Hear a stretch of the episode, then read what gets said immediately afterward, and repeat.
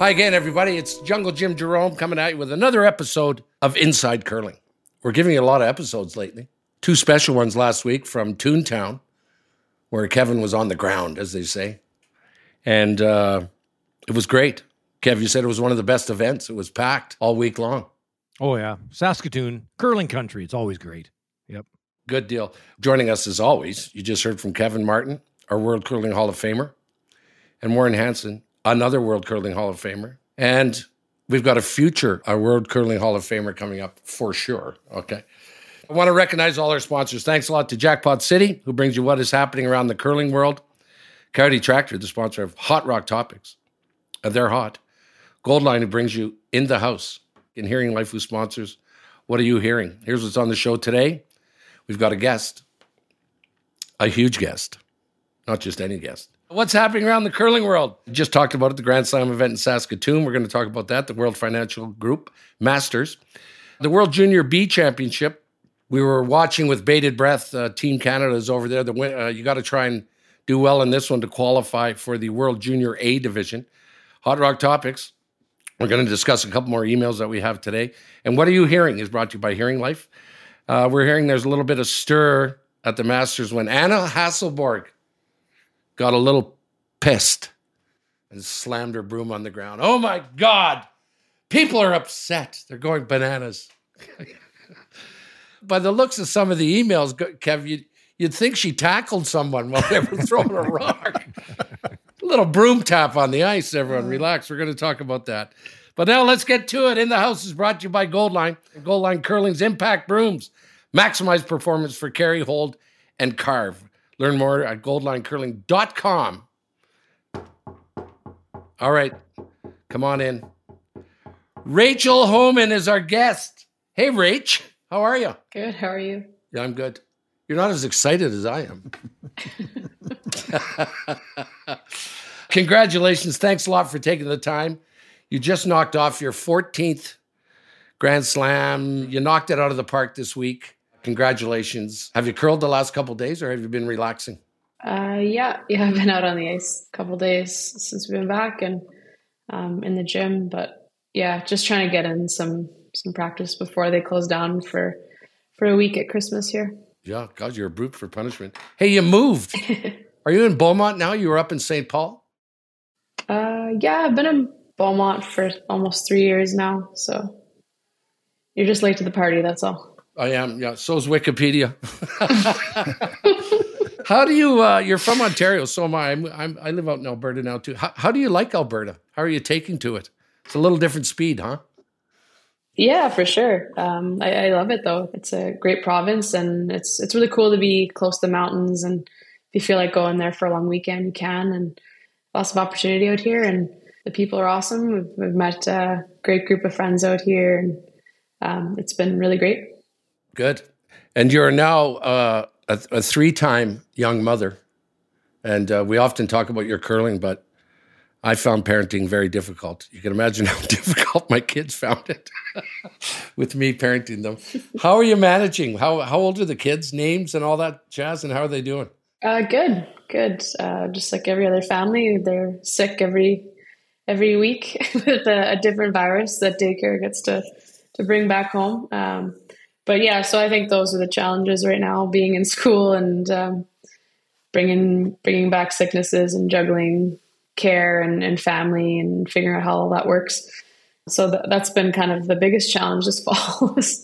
um, just uh, rotating a different kid to the doctors each week and um, whether it's antibiotics or something that's been definitely a challenge i'm sure lots of families are feeling that too so um, but yeah, we've had lots of support while I'm on the road, and um, whether it's friends or family or some childcare, it's uh, we're finding a way to make it work, and it, it's really uh, it's really a village that uh, helps you get through it. Especially um, I'm on the road, and then sometimes my husband's away as well. Right.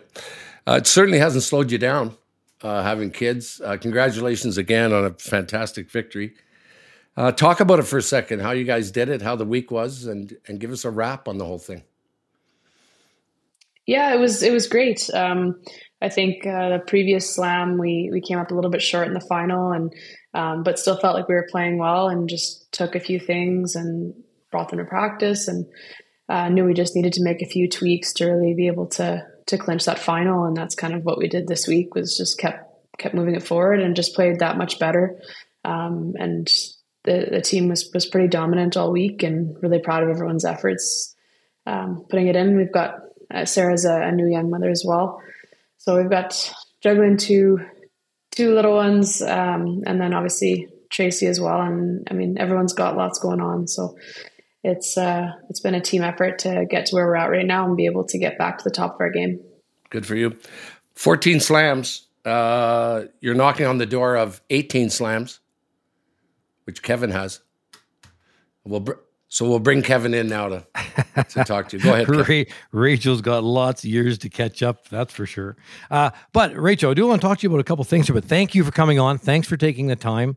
I know it's got to be a busy time with the kids and everything before Christmas. You sort of downplayed your team's efforts this weekend. I think like, it was incredible. Um, one thing I really noticed is how many threes and fours you got.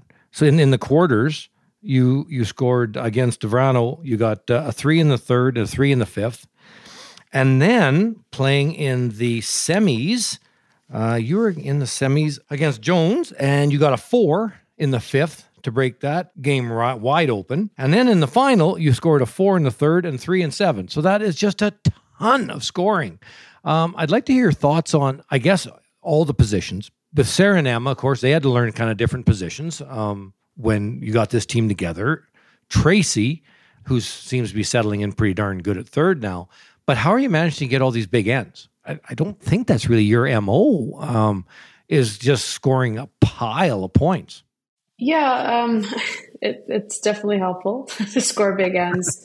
sure, right at the lineup, it's been pretty dominant and being able to put rocks exactly where you need them. If not, Emma's been clutch at connecting at those runbacks and, and opening that up and a little bit like the men's game there in, in the front end and being able to throw that big weight and always cleaning it up if we do get in trouble. Obviously, Tracy's uh, phenomenal with with her draw weight touch game, and she's been phenomenal with her hits as well. So, I think when people are trying to play those save shots, so everyone's just playing so well that it's not saving the end and, and allowing us to get those those big ends yeah, we're just not making uh, one mistake after another, which is where you can get into trouble. But if we do make a mistake, we make a better one the next one. And we're just playing really well right now. And I think that just leads to big ends. One or two mistakes from the other team, and you make all eight, and it's it's going to be a lopsided end for sure. So I think we've just been able to make really clutch shot after clutch shot and playing at a really high level right now. Obviously, we had a bit of a slower start to the season. I wasn't able to play the first event and trying to recover quickly, if that's possible. But it, it just took a while for us to get to where we wanted to be. And just so happy that we are able to to get there before Christmas and and win that slam that we wanted to. We felt like we we could have won it um, the previous slam and kind of let that slip away, and so we made sure to to tighten things up a little bit and and play that much better this week. Uh, well, Warren, go ahead. Yeah, no, I'll come back. I've got a couple other things I want to ask Rachel. Sure, go ahead. Well, thanks for joining us, Rachel, and congratulations on your win. That was a big one. I've been looking at some of the numbers, and you, out of seven games this last weekend, shot 90% average, which for a skip is uh, outstanding. You're, you're probably playing as good as you've ever played. Uh, I think you've won 32 games out of 36 this season you had a bit of a slow start because uh, giving birth in August. But what has changed things here that you you guys are partic- playing so well, and particularly yourself playing exceptional? What's what's happened? Kids. yeah, I don't know that makes you play better. Um, but I, I, think last year it was kind of a, a trial year for our team and try to figure out where everyone's was going to play their best. And we tried a few things last year, and kind of came to a conclusion that we think this is our best lineup. Went with that. Obviously, communication has to be on point uh, at this level. There's there's no room for mistakes there, and that just takes time with new teams. Like I think people forget that this is a, a new team. Even when you add just one player, when they're a back end player, and all that communication in line and the strategy and in combining two different skips strategy together and getting on the same page. And it, it just takes some time, I think. And I wasn't in the house last last year, and obviously being pregnant, it's it's has its challenges with practices and things like that. So I, think now that we're able to fully focus on what we need to do to be at the top of our game, we've been able to get there. And I think we all feel like we're in the right positions now. Um, I'm back in the house and feeling pretty confident, seeing the lines. And I, I think, much like the top teams, you'll try and throw it as similar as possible. And that also takes some time. So, getting to the point um, with technology and video and lasers and all kinds of stuff that we have at Curling Canada, um, we're getting really close to being able to throw it all the same. So that makes everything easier. Line calling, uh, putting the broom down, being able to trust lines that your teammates have thrown. Just all that's kind of coming together, and we hope to keep getting better and keep fine tuning those things. Obviously, we didn't play 100%, and there's some shots we want back and a few things we want to clean up again. We know that everybody will be gunning for us in the new year, and we want to be at the top of our game again come January and, and February, and hopefully into March. Analytics and data are becoming more part of curling than they have been in the past, I think. Particularly, I know Curling Canada is doing a lot of work in this area. Do you lean on the use of analytics and data to some degree with what you're doing these days? Yeah, yeah, absolutely. For practice, um, some game stuff. Um, I think it's it's tough in a in a short tournament to lean on analytics and data, but we have a lot of that from over the years and trends and tendencies. Um, but yeah, it's kind of depending on on where you're at, whether you're in a tournament or in practice, and you can use the analytics differently um, depending on the situation.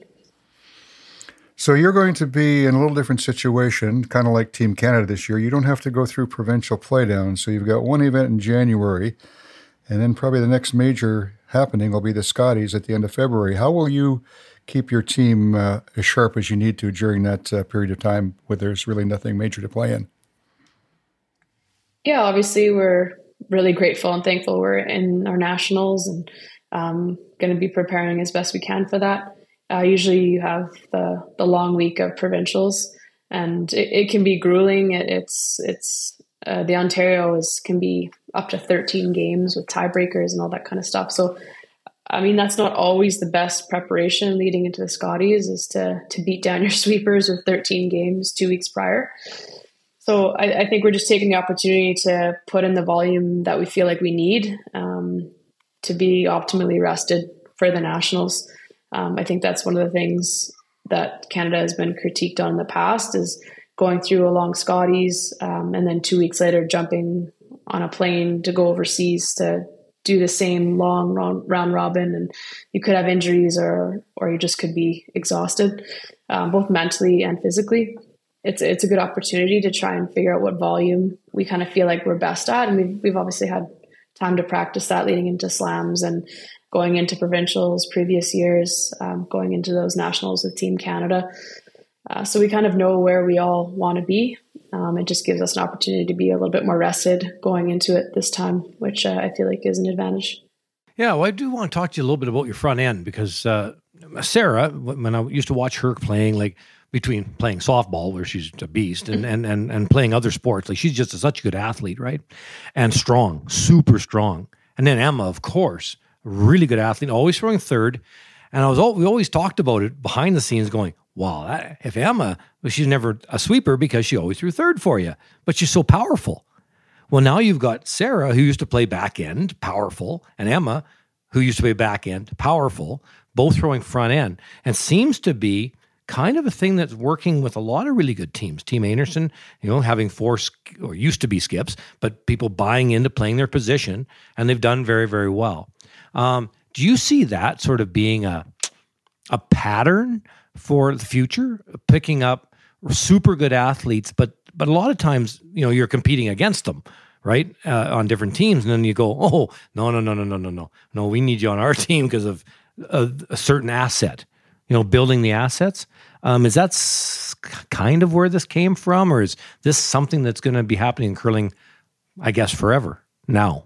Yeah, I think um, it's a huge advantage to have four people who know the game really well, know the strategy, have that curling IQ, because you need it sweeping. You need to know where the rock needs to go, not only the distance, but how long you can wait before you can sweep, who should be sweeping it based on the line, and can you be anything on the high side here? So your inside sweeper is going to take it the whole way. There's a lot of like nuances to making shots, and there's a bunch of different ways you can make that sweeping. And when everybody already knows the shot, already knows plan A through Z, you don't have to go and explain it to everybody. It, not only is, it, is your game quicker, but everybody knows their role and how they're going to contribute to that shot, whether it be, you know, if it's a straight spot, um, the inside sweeper is not not going to go down right away and hit it and and wreck the line. Um, there's just so many little nuances about knowing the ice map and and how you're going to sweep it and how you're going to attack the game. Um, and I think everybody on our team is is always on the same page, and there's there's not much information missed because everyone just understands the game to that level of detail.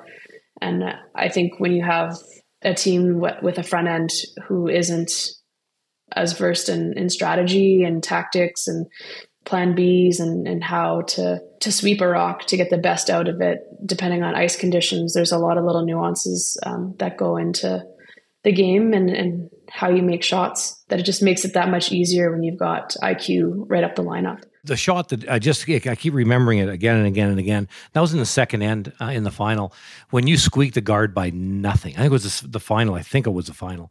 Um, your out turn hit and you hit it in the pocket. You made a beautiful little little roll in the first, and then you had to blast. Uh, which game was that? I thought it was the final, but it may not have been.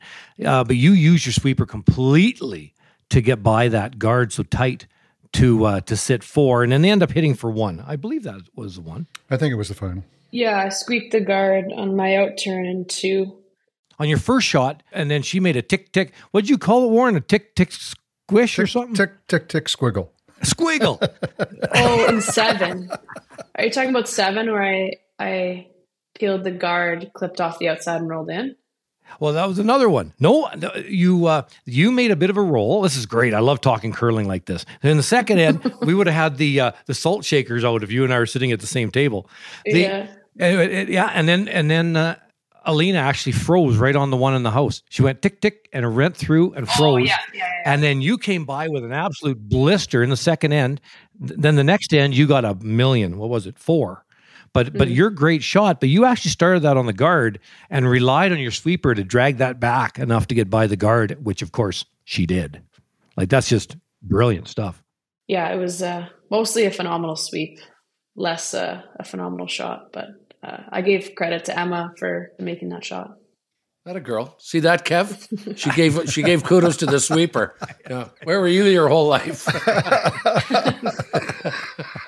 After the shot, I, I, slid by Emma and I just said, "Nice shot, Em." Yeah, good. As if I wasn't even a part of it. Looking ahead in our show, Rachel, we're going to look at an email from a guy who uh, is talking about the draw to the button it's we've had many curlers on, including yourself, who have opinions of whether the draw to the button is a way to settle settle standings. Most of it is for you know a lot of it they have to do for broadcasting, so they can't have tiebreakers. However, this gentleman said instead of draw to the button, how about a skill shot? What if you did a hit and roll to the button? What what about a freeze? What about a run back? What what do you say about that? Um, and and what implication would that have in the game? Instead of doing draw to the button, you have a skill shot to, to decide hammer. Every game, there's a different shot.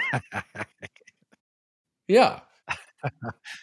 I don't know if I don't know if Rachel's buying into this one. I know. I, I, thought I thought this was a, a fantastic question. I don't think anybody's going to buy into it, Jim, because among other things, it takes a lot of time and uh, the accuracy that would be required to have to practice whatever shot oh, you're going to use each time would not be. Uh, it's the email you sent me, Hansen, to talk about, so don't blame me.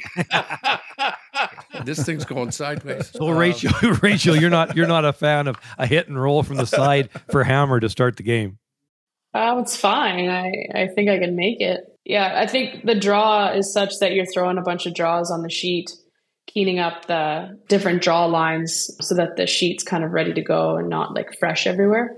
If we just threw like six hit rolls off of a specific shot, I mean, that's fine. But I think you kind of want the teams to get a feel for draw weight and get a sense for how the sheet's running because then you're going to get good shots earlier rather than if you just had to throw a bunch of peels, nobody would really know what draw weight was to start off, and you might end up getting a few lower percentages early. I don't know, M- maybe not, but you might see a few more misses in the first couple ends. I agree with you 100%. I agree with you 100%. sure, Jim. I mean, I sure, think I can Jim. make it. So, like, we'll, we can do it for like a fun event. Wasn't the Ford Hot Shots, Warren? Wasn't it, weren't they skill shots? Ford Hot Shots was a skills competition. Uh, That's what it reminds me of. Yeah. You'd make that one for sure because you get a car.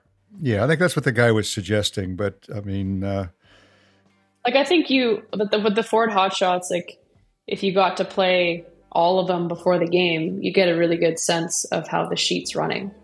So I, I understand kind of like where he's going.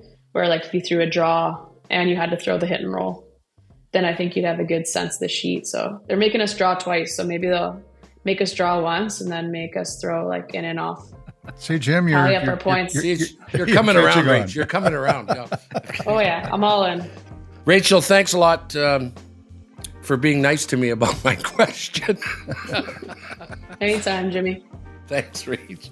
Uh, Merry Christmas and congratulations. And uh, boy, you're on an absolute heater the last couple years with uh, with how well you're playing. And uh, you should be proud of what you're doing and proud of your team. And because we're sure proud of you and we appreciate you coming on the show.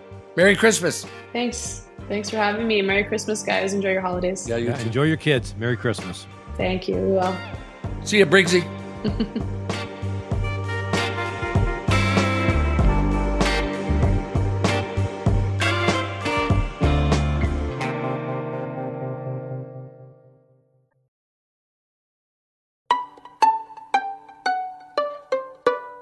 Yeah, there we go. There she goes, Rachel.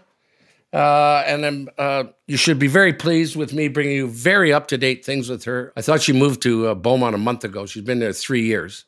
She was in St. Paul, which is a town north of Edmonton, and uh, Beaumont is a town south. And she sure is managing thing with three young kids. I thought she only had two. Anyway, outstanding performance by her this past week. Is there anything stopping her, Kevin?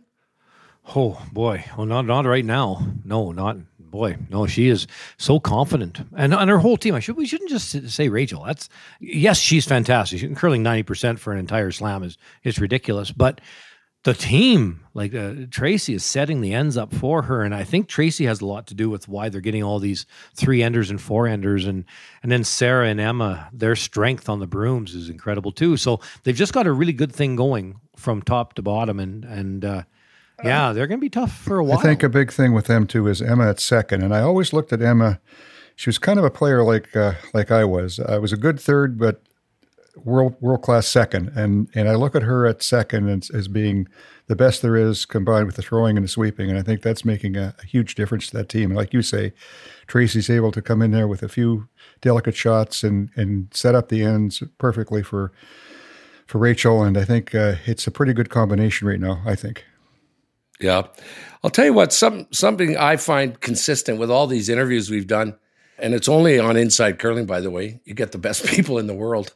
And Rachel, of course, is no exception. I'll, I'll tell you what, Kev, and you were kind of like that too. As all these skips, Warren, all of them, they're very low reactors when you talk to them. They're very even keeled. You know, Rachel, right? Rachel doesn't get not not too not too high, not too low. Nicodine, Kevin Cooey, Brad Gushue, you know, uh, Jennifer Jones, even you, Kev. Like it must be something like they got ice water in their veins, man, because they just do not get too excited or too down. They don't show it. They don't show it, Jim. That's not necessarily mean that they're not pretty excited at times. You know what I mean, Kev? Though, right? They're all like, you guys are all steady, man. Not exactly Ben Hebert out there, you know, or Johnny Mo.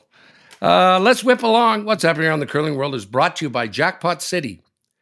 Jackpot City, casino games perfectly made for you. Uh, okay, Kev, give us the big wrap on the weekend in Saskatoon. Yeah, well, the WFG Masters, what a success. Um, there's so many, Jim. I, I don't know. The curling was absolutely fantastic. The finals were great. The the home and Tirinzoni game, fantastic. They really did own the game early, but uh, after the deuce and six, it got pretty interesting. Once Tirinzoni got the deuce and six to make the score five four, then everybody's going, "Hmm, is this over?" But uh, snap, another three ender by uh, Team Homan. So, so that was kind of the name of the game, I think, for them. Um, the men's final was a was a, a beauty. It was funny, you know. You talk about analytics, Warren, and and uh, during the timeout in the uh, in the sixth end, Team White they talked to the coach, and the coach said, "You know, analytics says we need to steal this end."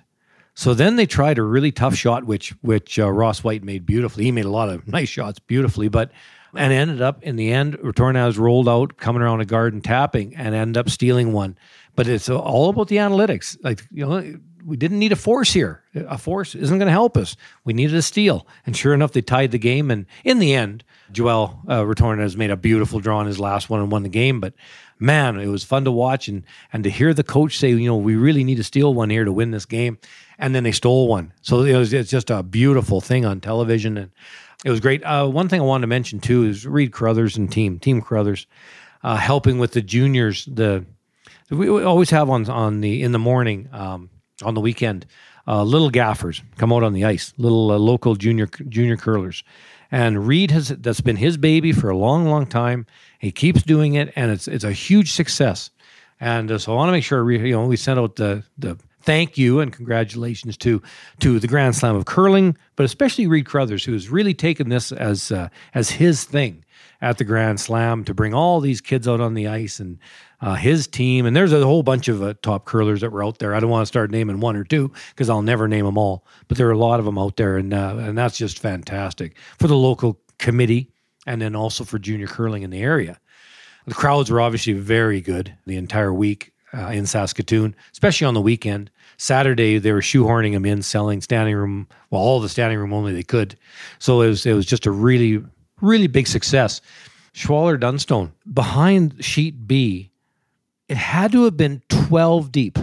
Uh, rows of people first at tables then on the floor then standing on stuff then standing on the tables like trying to get higher and higher and behind. And it was hilarious how many people were stuffed in the building. But but that was the kind of thing that went on in Saskatoon. It was it was it was top notch cool man Warren thoughts well, I guess probably a few interesting ones. We've certainly talked to this point about uh, the great performance of Team Homan and uh, they were outstanding.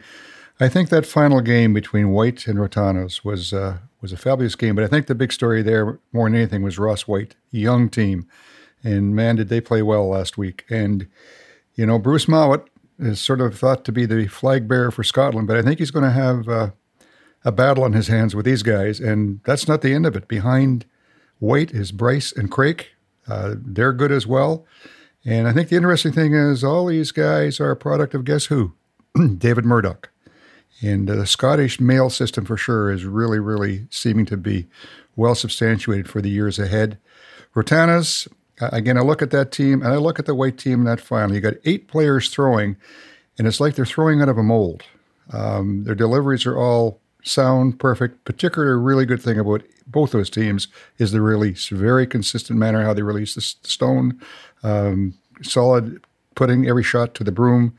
Uh, just outstanding to watch. So it was a great event, and I think uh, those teams that made the final uh, four in men and women were uh, playing outstanding. Yeah, a great curling game always if it's down to the last rock. Uh, you know, it makes for such high drama. Kev, be honest now. Uh, going into that final, Ross White, how big of an underdog was he? Very. he was. was eh? okay. Oh yeah, because like not a chance. Well, Everyone's right, Joel and Company. They've been so good for, uh, this year, and, and even last year too. But this year especially, just just crushing teams. You know, they're just so hard to beat. They're I think they're fifty three and seven now this year. For goodness sake, so it's such a high percentage. So I didn't give them much chance, but my goodness, they curled good, and that was a big steal in six. You know, that, was some great advice by the coach, and and it just just just about come back and win that one. So that that was great, great final. You know, I do want to say something. Uh, remember we were talking about Retornaz's hat with the trucks on it, and I thought it had something to do with the sponsor.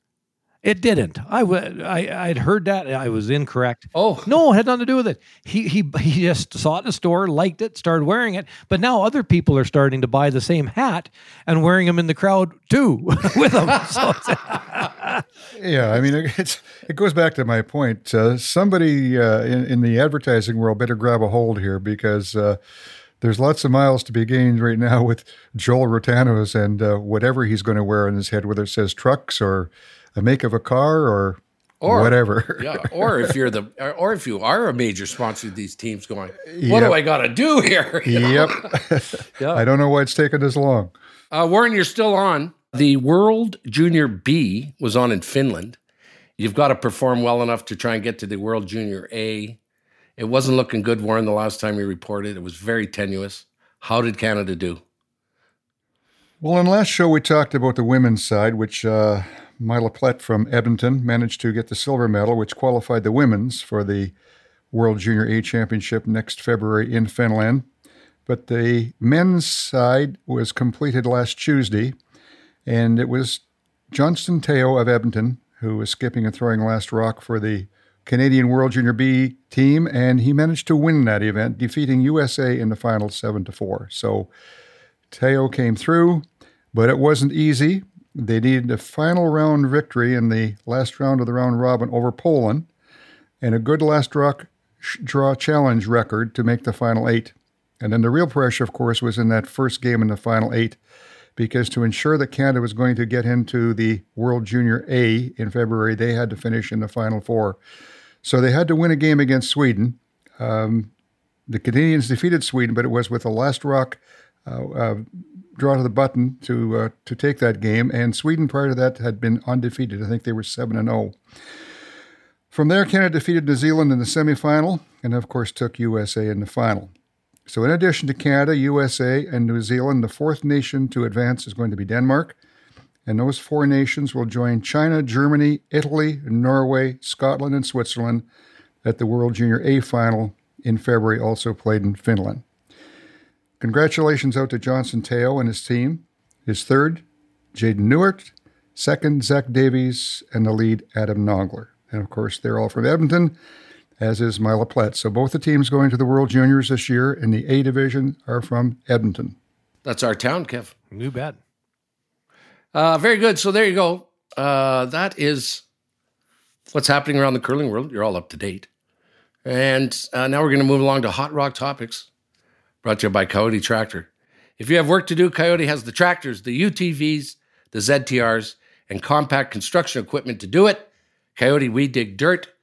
This was our first email, Kev, but you answered it. Everyone wants to know what the truck's hat was. Oh, you're like Nostradamus, man. You're, you're reading people's minds. You've got the deal. It wasn't a sponsor. It was just a just a hat that he grabbed. So there's your answer, Stu. Thank you for the email.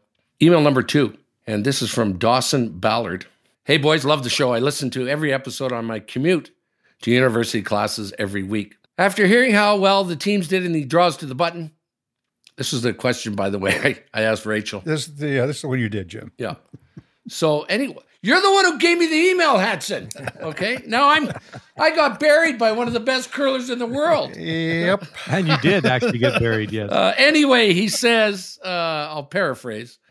Instead of a draw to the button to determine the hammer, could we potentially do a hit and roll to the button, a freeze on a rock at di- different positions in the house, a run back, sticking a rock, freezing the rock, yada, yada, yada, as a method to determine hammer? You could even cycle through the different shots for determining that. This sounds so good to me. uh, anyway, that's from Dawson. Uh, Dawson, I think you have your answer too. Okay. Rachel, uh, I don't want to quote her, but I think it would be no, that's a stupid idea. okay. Keep listening though, Dawson. Don't go away. Send us those emails. Here's our third Well, I think I think the big thing with it, Jim, among other things, it, it's complicated, and that uh, certainly the draw shot challenge. You're dealing with a limited period of time to to get a lot to happen, and uh, they've got to practice the shot, uh, which they do in the practice sessions, and so when they finally come to doing it with what they're seeing in television. There's already been a lot of preparation. So if you start running different shots, uh, the whole practice routine is going to be changed. And the big thing that's going to happen that you don't want to have happen, it's going to get drawn out time wise. and it's time you just don't have. Yeah, and I think Rachel said you get a you get a bit of a feel, you know, by, by not just not just by the result, but you get a bit of a feel of. Okay, guys, email number three. Let's let's see if this will survive. really enjoyed the podcast.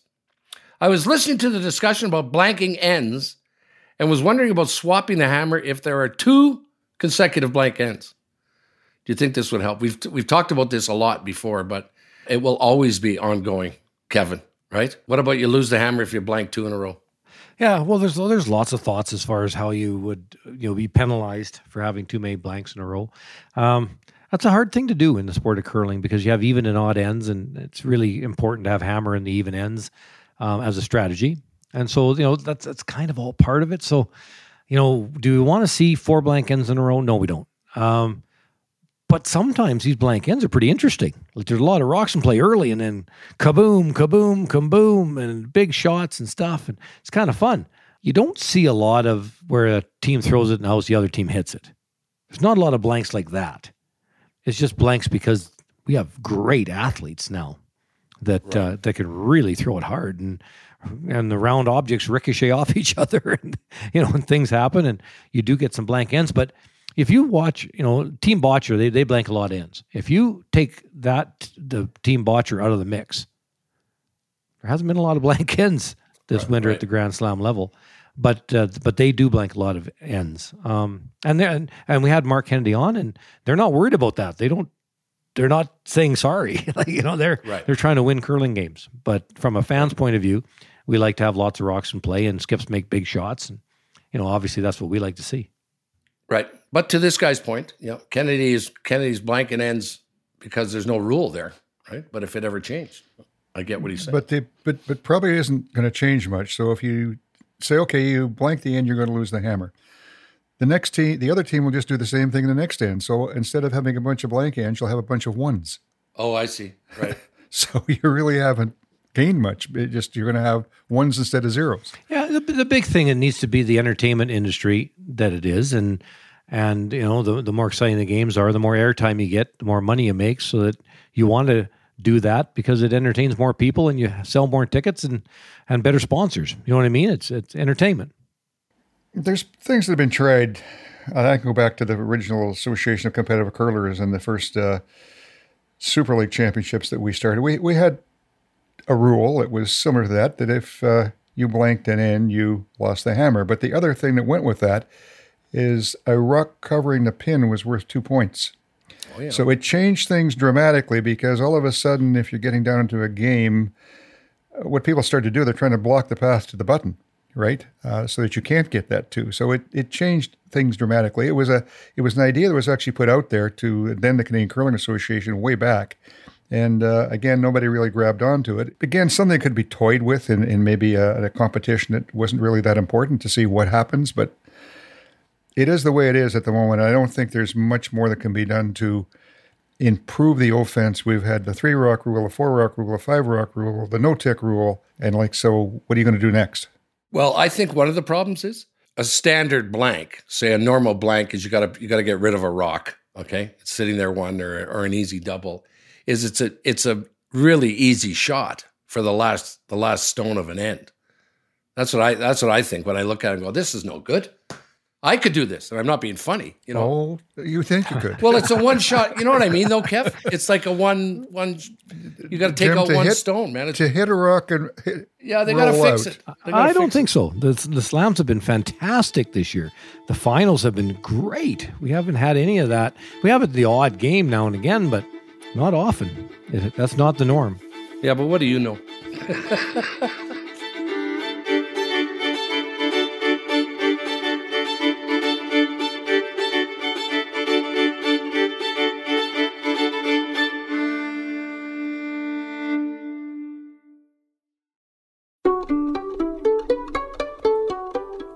Okay, there we go.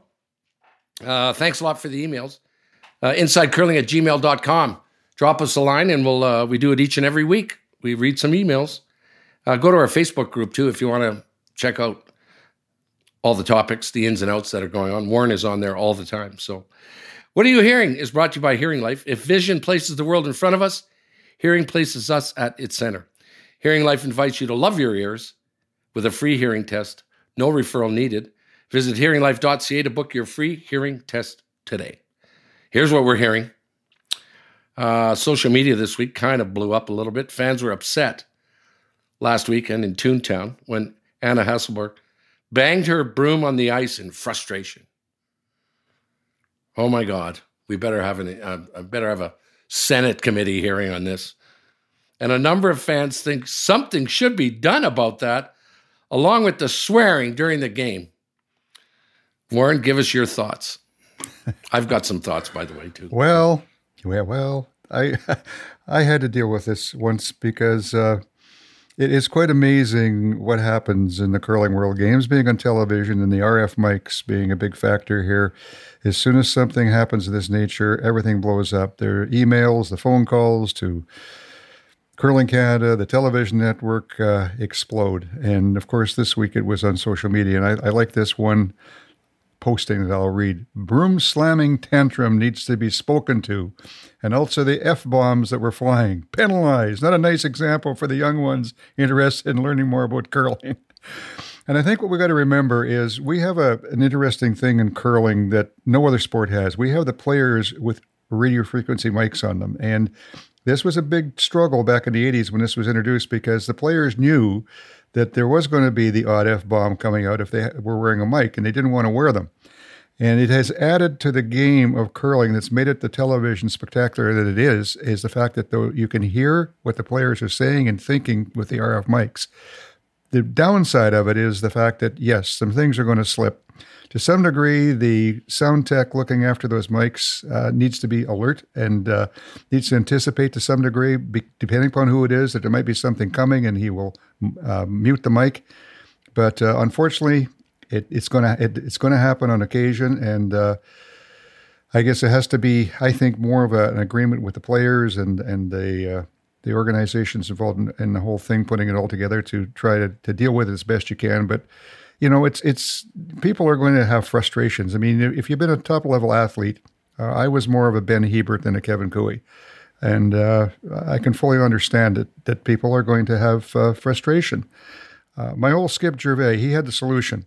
And Hector, again, was one of these guys that looked calm on the ice, but if they had RF mics in, in our day, my God, but he thought the idea was to ha- that there should be a rope at the end of the sheet of ice. This would be a curling club, I guess, where you pull the rope and a dummy would come down. and, and, when a dummy came down, you could stand there and wheel it with your broom for about two minutes, pull a rope, and the dummy would go back up into the ceiling. That's awesome. that was his idea. So maybe we need to have a dummy at each I'm going to do that here. I'm going to do that here. You're going to see. You're going to see a stuffed Hansen drop down in front of me right here. I'm going to bang, bang, bang, and then they just go up. oh, that's Oh, that's uh, awesome. anyway, Kev, what do you say about it? well, uh, I actually, I, I, yeah, I saw uh, Anna Hasselborg when she got mad there. It was like thumper, thump, thump, thump, thump, thump, thump. But yeah, yeah, yeah. But uh, I don't know. I like that fiery attitude. Like, you, you don't want to take that away from an athlete. My goodness. But but she didn't swear or anything. She was just kind of frustrated that she missed and bang, bang, bang, and then that was the end of it. So yeah, that that wasn't very much. Uh, the swearing, the players need to keep it to a minimum. Absolutely, I agree. Um, sometimes it's going to pop out because there is no dead time. Like there's no there's no delay. It's it, it, yeah, we're just delay. straight live television. So you know if you do say something and and Andrew in the truck doesn't anticipate it, well, it's going to come out. But yeah. Andrew does a heck of a job. You know, uh, a lot of the the words don't get on air because you know he's he's experienced and knows exactly what he's doing. Uh, he's the sound guy for Sportsnet, just really brilliant at his job. Um, but some are going to get through, and that's just the way it is. And yeah. these are athletes that are really, really trying to win, and and when they goof up, they're mad about it. And you know, just make sure you don't have Ben Hebert's mic on more than ten percent of the time, and you'll be all right. Right. Yep. Right. That, that's exactly what the sound tech. He's got to anticipate with something's maybe happening going to cheat that Benny's on. Shut the mic off. Yeah, I, you know what though, uh, I got a few things to say about this. Okay, first of all, it almost never happens in curling.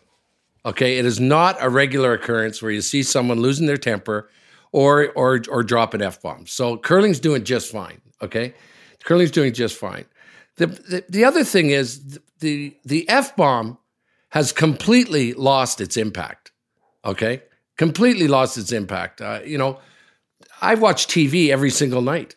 Not and not just Netflix and stuff. You you watch shows on CBC and CTV. They're dropping f bombs all the time. You know, kids kids are doing it more than anybody. You know, so I think they got to relax. I, I I don't think they need to change a thing. You're you're everyone's talking like it happens every four ends or something. Drop your f bomb and slam your broom. Okay, things will be fine. I go into Amazon. Uh, see if I can get a stuffed Warren Hansen doll. Oh, would that be funny, Jimmy? oh, would that be the best? That'd be the I'm gonna get. I'm gonna, maybe it's too big for my house. I'm gonna get the uh, the pin doll. I can just pin it. oh, Merry Christmas, everybody! There's another show in the books, and I could use a new T-shirt, eh, Kev? I should tell my kids the neck warren's a little down. Okay, I was just looking at myself. Everyone, I hope you enjoy your Christmas. It's uh, coming up, of course. Uh, Monday is Christmas Day, and uh, we thank all of you for being with us all year and hanging in there over the summer when we don't do shows and we're back again. So thank thank you all very much, and thank you to our sponsors. Uh, we couldn't do it without them. Jackpot City, Kioti, Hearing Life, and Goldline, uh, who continue to support us and make all of this possible. Also, uh, big thank you to Rod. Paulson, uh, Rod's been doing unbelievable work uh, on our Facebook page and our Facebook group and our social media stuff. And uh, he's you, you're coming in droves.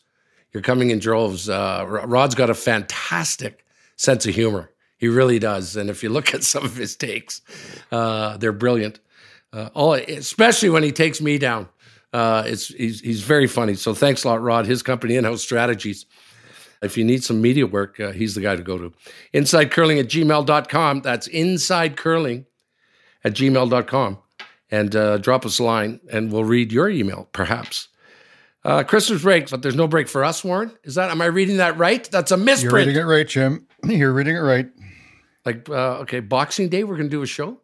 You know what? I was going to do nothing on Boxing Day, like every other day. But Inside Curling's not taking a break. We'll be back next week. Uh, we're going to bring you a special show uh, with Rob Faulds, uh, Kevin's broadcasting partner. Faulds, he's just great. And uh, he's from Sportsnet. Ted Wyman of Postmedia. We're going to do the year in review and then look ahead at 2024. So uh, stay tuned. Joel uh, Joel Retornaz is coming on too, Jimmy. Yeah, he's You just took Yes. the you just took the words right out of my mouth. Hey, he's Italian, eh? Joe Joe Retornaz, and uh, and, and uh, are Mosaner coming on too? I, I, he's hoping to. He's hoping to. Yeah, I haven't heard back from uh, Amos yet. I, I hope he will. Yes. If, yeah, he's probably at home crushing rocks with his bare hands. Okay, Mosaner. Jesus. Thanks again, everyone, for listening. Thanks for tuning in. Kev, I missed my workout last night. That's seven years in a row now. we'll see you later, Warren, and Merry Christmas. We'll talk to you next time. You've been listening to Inside Curling. See you later, boys. thanks, Jim. Merry Christmas, everyone. Merry Christmas. Yeah. Merry Christmas, everybody.